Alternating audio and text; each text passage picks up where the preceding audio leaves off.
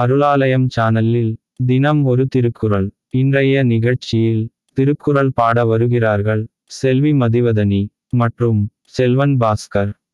பால் பொருட்பால் இயல் அமைச்சியல் அதிகாரம் குறிப்பு அறிதல்.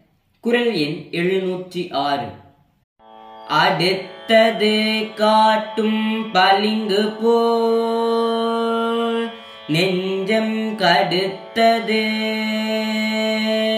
காட்டும் முகம். அடுத்தது காட்டும் பழுங்கு போல் நெஞ்சம் கடுத்தது. காட்டும் முகம். அடுத்தது காட்டும் பளிங்கு போல் நெஞ்சம் கடுத்தது. காட்டும் முகம்.